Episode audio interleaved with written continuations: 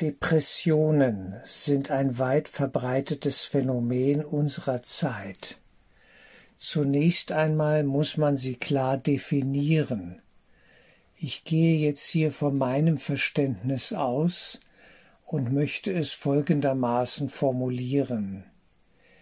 Depression, der Zustand der Depression, ist eine Form von absoluter Gedanken- und Gefühlsleere.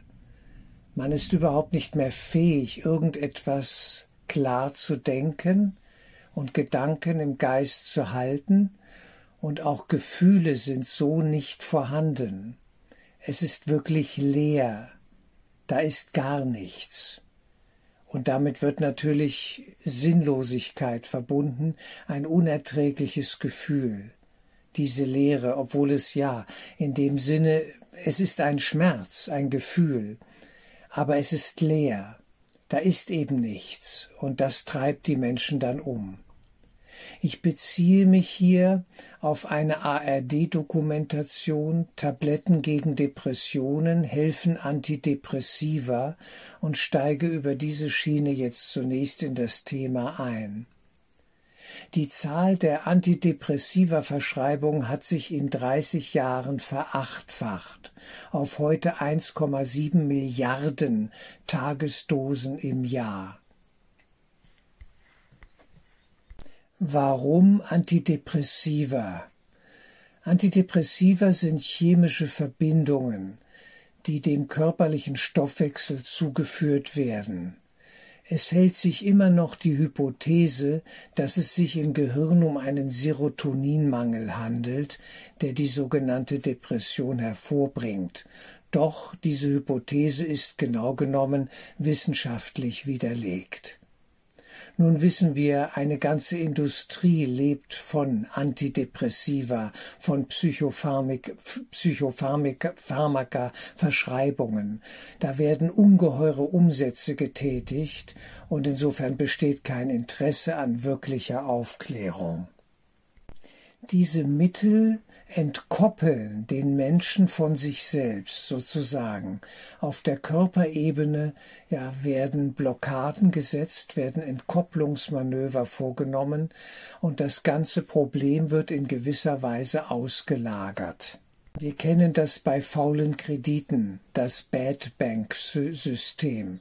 Man hat eine Bad Bank, in der man faule Kredite auslagert, sprich Schulden. Es ist also eine Haltung der Ignoranz. Es wird nicht wirklich hingeschaut, was auf der seelisch-geistigen Ebene geschieht. Das Seelenleben wird überhaupt nicht beachtet, eben die geistige Ursachenebene. Natürlich kann man es wählen, mit Antidepressiva zu leben und damit auch alt werden, aber es ist eben eine Scheinlösung nur, die da ist. Und wir sehen es in dem Moment, wenn die Mittel abgesetzt werden. Heilung gibt es ja in diesem Rahmen nicht. Die Mittel werden abgesetzt und es kommt zu Entzugssymptomen. Und diese werden oft vermittelt mit Depressionssymptomen. Auch das passiert hier verrückterweise. Noch einmal, die reinen Depressionssymptome sind Leere, L-E-E-R-E, Leere. Keine Gedanken, keine Gefühle. Man kann geistig überhaupt nicht mehr einen Prozess sozusagen zu Ende denken. Es ist alles blockiert und entkoppelt. Das ist eigentlich das Hauptproblem, was ich sehe. Und es geht darum, wieder den Menschen über seinen Willen, über eine Willensentscheidung mit dem Inneren, mit dem Seelenleben, mit dem geistigen Leben zu verbinden. Das wäre Teil des therapeutischen Ansatzes. Aber hier geht es nur um Entkopplungsmechanismen über die Antidepressiva. Und wenn sie abgesetzt werden, sehen wir erst, dass hier ein Suchtpotenzial implizit vorhanden ist. Ja, es kommt zu Entzugssymptomen, und die sind schlichtweg schrecklich. Eine Person berichtet, beim Entzug der Körper stand unter Hochstress, als ob der Teufel hinter einem herrennt. In jeder Zelle deines Körpers tobt Schrecken. Terror. Und Das sind klare Entzugssymptome. Der Entzug ist das eigentliche Problem am Ende. Dann, darunter liegt die Depression. Das ist die nächste Ebene. Aber jetzt haben wir zwei Probleme sozusagen. Und es ist ein typisches Kennzeichen der allopathischen Vorgehensweise. Man behandelt ein Problem mit einem weiteren sozusagen, das man mit verabreicht. Und das ist hier das Suchtpotenzial, das aufgebaut wird durch die Antidepressiva. Eine sehr schwierige Situation für die Betroffenen. Denn wer möchte schon durch einen Entzug gehen? Das ist ja schon die Hölle, das weiß jeder Alkoholiker. Der Entzug ist ein Wahnsinn. Und da bräuchte es Hilfe von höherer Ebene aus. Da müsste geistig gearbeitet werden. Und davon wiederum weiß in der Regel die Schulmedizin nichts. Sie weiß nicht um die eigentliche Ursachenebene. Es wird ja alles körperlich gedeutet. Störung im Gehirnstoffwechsel. Na, so einfach ist das.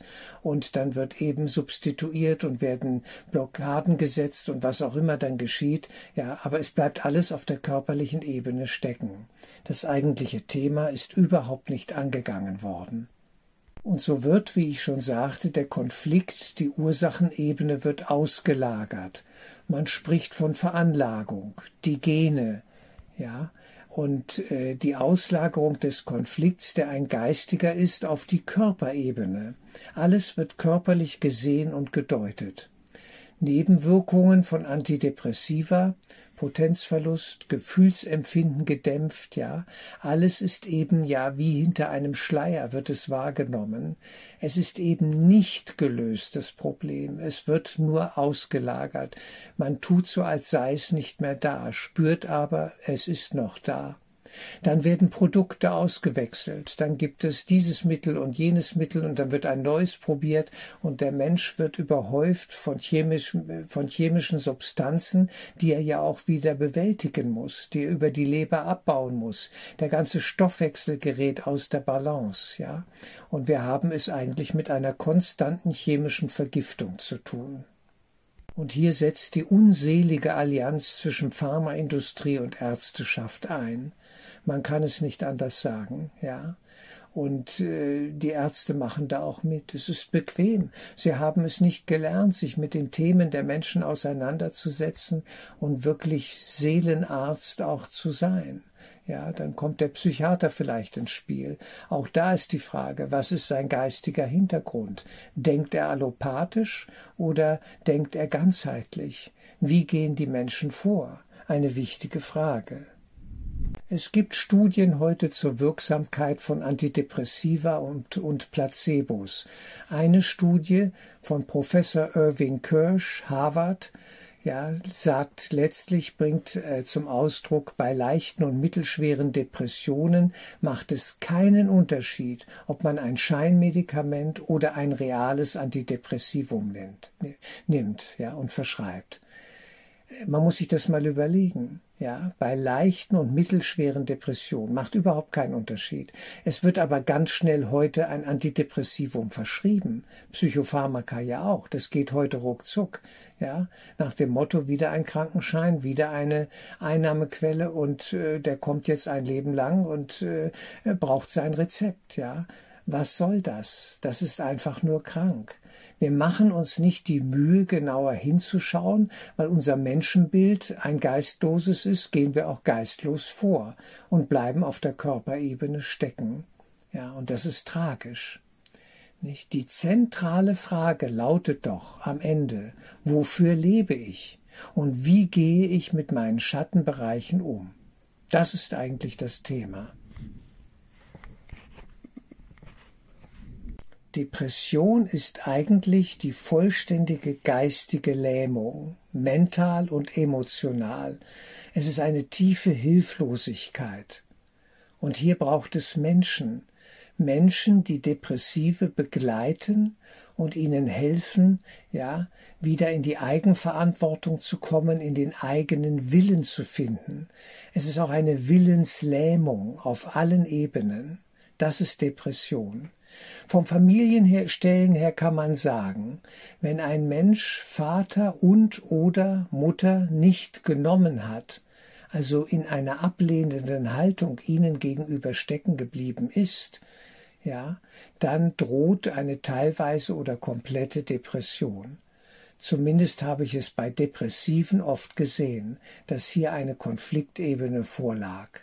Ja, die Ablehnung der Eltern, im schlimmsten Falle Vater und Mutter, führt zu einer inneren Haltlosigkeit und Leere. Durch die Eltern fließt der Lebensstrom in das Kind hinein. Und wir haben es eben hier mit der stärksten Beziehung zu tun, die ein Mensch haben kann, nämlich als Kind zu seinen Eltern. Damit stehen und fallen wir. Das ist der Beginn ja unseres Lebens. Darauf bauen wir auf.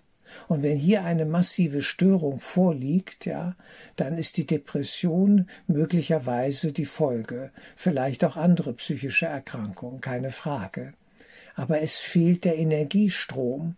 Und wer seine Eltern genommen hat und in eine tiefe Verbindung mit ihnen kommt, auch in eine Aussöhnung und Heilung, ja, der spürt plötzlich wieder Sinn, Lebenskraft. Und Lebenskraft ist Sinn in sich, dass wir leben und dass wir leben wollen und uns dem Leben stellen, mental und emotional. Und dann plötzlich fließt es. Und dann ist man auch nicht mehr depressiv. Da muss man keine Frage stellen, warum lebe ich, ja, sondern ich lebe und das Leben an sich macht schon Sinn, dass wir überhaupt da sind. In der medizinwissenschaftlichen Welt ist natürlich grundsätzlich das Nicht-Hinschauen auf den Bereich des seelisch-geistigen eine riesige Problemzone. Wir müssen immer fragen, welch ein Menschenbild ist hier vorhanden? Der Mensch als reiner Körper, wie ein mechanisches Uhrwerk, das nur mit ein paar Schraubenziehern und ein bisschen Öl wieder in Gang gesetzt werden muss oder ja, wo nachgeholfen werden muss, rein mechanistisch gesehen? Wir sind doch wesentlich mehr. Wir sind geistige Wesen, wir sind Beziehungswesen. Und die Beziehung zu den Eltern, zu Familie und Sippe, zum Land, zu all diesen Ebenen spielt eine Rolle im Leben eines Menschen. Was wir bräuchten, wäre Biografiearbeit. Wir müssen hinschauen. Wie lebt dieser Mensch? Hat er einen klaren Tagesrhythmus? Und was natürlich hier hilft, ja, früh aufstehen, nicht zu spät zu Bett gehen, ja, eine Tagesaufgabe meistern, oder sich eine Freude bereiten, ja, und vor allem auch den PC, die Computerwelt meiden, runterfahren. Wir haben heute einen Übergebrauch dieser technischen Medien, Fernsehen, PC und so weiter. Digitalwelt, das ist künstliche Welt. Wir brauchen die Impulse des Natürlichen, den Garten, die Naturerfahrung, den Sport, die Bewegung, ja. Wir sind Bewegungs- und Lichtwesen. Wir brauchen Bewegung und Sonne. Wir brauchen Freunde, Beziehungsebene. Die muss neu gestaltet werden. Wie viele Menschen gibt es, wenn ich danach frage, ja, haben Sie einen guten Freund, eine gute Freundin? Und die sagen, nein, habe ich nicht. Ja, ich kenne Leute und so, Facebook und so. Und da kriege ich dann Likes und was auch immer, ja. Aber das ist keine Beziehungsebene, nicht wirklich. In der wirklichen Freundschaft begegnet man einander physisch, körperlich, ja, und teilt Zeit miteinander und gestaltet sie. Dann die künstlerische Verarbeitung, der kreative Ausdruck, ja. Ich erinnere hier an Arno Stern und seinen Malort, Malen, ja, wie er sagte, das Darstellen des Inneren, das Anschauen und Verarbeiten durch Malen, durch Musik und durch Tanz. Auch Gesang, ja, und so weiter, ein Instrument. Das alles ist hilfreich und natürlich vor allem und nicht zuletzt Geistesschulung, ein spirituelles Leben, der Zugang zur geistigen Welt.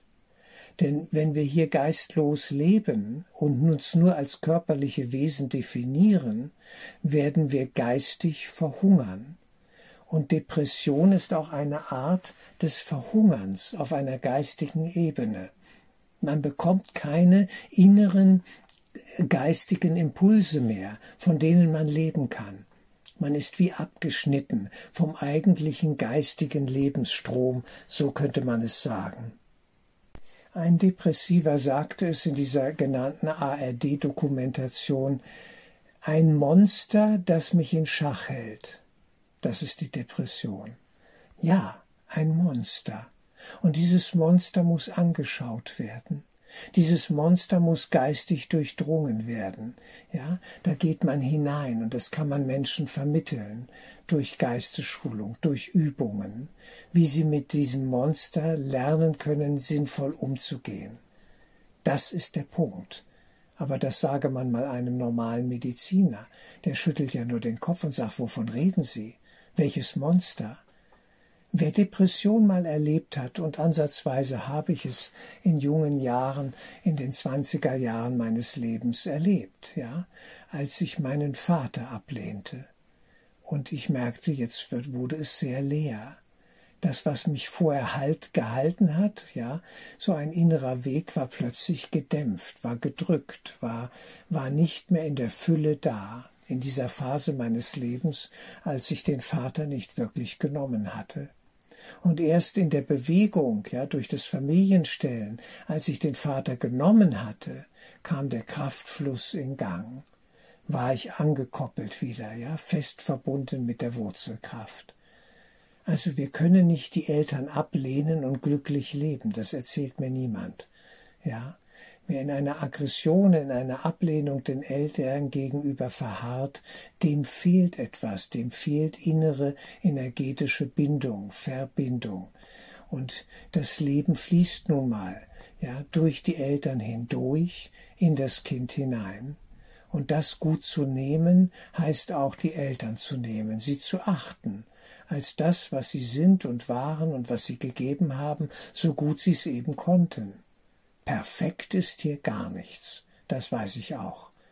Aber sie haben gegeben, in vielen tausend kleinen Schritten, Vater und Mutter, jeder auf seine Weise, wenn wir mal so vom Normalen ausgehen. Und das zu achten, verbindet uns in Liebe mit den Eltern. Und wo Liebe fließt, da fließt das Leben. Und da spüren wir dann auch Sinn. Denn das Leben in sich macht Sinn. Die Liebe in sich selbst ist der Sinn. Wenn wir lieben, spüren wir Sinnhaftigkeit. Aber der Depressive ist davon abgeschnitten. Dieses Monster, dieses egomane Monster, das Ego-Denksystem, ja, das ihn fest in Händen hält, in Schach hält, das muss angeschaut werden. Und dafür braucht es Hilfe und Begleitung. Und wäre ja alles machbar und möglich. Aber sicherlich weniger im Rahmen des normal-schulmedizinischen, das ist klar. Die anthroposophische Medizin weiß hier sicherlich einiges Gutes beizusteuern und zu sagen. Und da fangen wir dann an, nicht? Da gehen wir dann in die geistigen Bereiche hinein, zum Beispiel in diesen Bereich der Anthroposophie. Depression prinzipiell ist heilbar. Ich gehe mit Bruno Gröning einher, der sagte, ein Unheilbar gibt es nicht. Und das sehe ich genauso. Selbst Alkoholismus ist heilbar. Wer da sagt, es ist unheilbar, man kann höchstens ein trockener Alkoholiker sein, das halte ich für Unsinn. Mit solch einer geistigen Begrenzung würde ich mich nicht zufrieden geben. Auf keinen Fall. Jede Krankheit ist prinzipiell heilbar.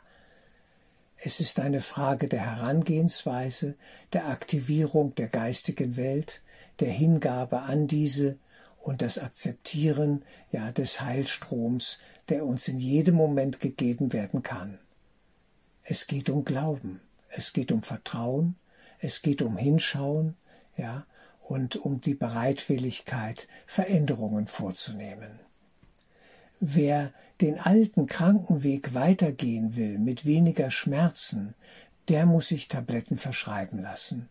Und mit dieser Haltung gehen ja auch viele Menschen zum Arzt. Bitte gib mir ein Mittel, dass ich meinen Krankenweg mit weniger Schmerzen gut weitergehen kann. Aber so kommen wir hier nicht raus. Es wird so nicht funktionieren. Der Preis ist hoch, den wir da zahlen. Und diese Suchtstrukturen, nebenbei gesagt, nehmen wir auch mit ja nach unserem Tod noch ins Jenseits. Das sind ziemlich schmerzvolle Prozesse, die da ablaufen in Menschen, ja, die Suchtstrukturen mitnehmen in die jenseitige Welt, wenn dann der Körper fehlt. Denn die Suchtstrukturen sind im Geist, in der Seele. Sie sind nicht im Körper. Sie sind vor allem dort, da wo das Leben sich abspielt, im Geist, der wir sind. Ich möchte hier Mut machen, keine Frage. Ja, der Depressive braucht Begleitung, er braucht Impulse, das ist ganz klar, und die sind zu bekommen. Aber man muss das wenigstens wollen und auch den bestehenden schulmedizinischen Weg einmal in Frage stellen. Den Weg der Psychopharmaka, der Pharmaindustrie. Wir werden lernen müssen, das in Frage zu stellen, wenn wir aus diesem Wahnsinn rauskommen wollen. Wir haben es in der C-Krise gesehen. Ja, da wird kein Glaube mehr investiert in das eigene Immunsystem. Das gibt's gar nicht mehr. Das ist irgendwie, hat's nie gegeben. Das ist alles ein Mythos. Es gibt nur noch chemische Mittel, ja, und Impfstoffe in diesem Sinne, ja, was auch immer man sich da ausgedacht hat. Und am Ende, ja, wir brauchen gar kein Immunsystem, das kriegen wir doch alles viel besser hin, als die Natur es uns mitgegeben hat, als die inneren Bedingungen, die wir ja durchaus als Potenzial positiv in uns tragen, auch auf der körperlichen Ebene, alles gespeist aus dem Geist. Das Immunsystem hat auch einen geistigen Hintergrund, das muss man sehen. Insofern, ja, was wollen wir denn jetzt glauben? Welchen Weg wollen wir denn nehmen? Meinen wir wirklich, alles künstlich besser machen zu können? Es ist einfach verrückt. Wir wissen heute durchaus, der Weg der Natur ist ein guter Weg.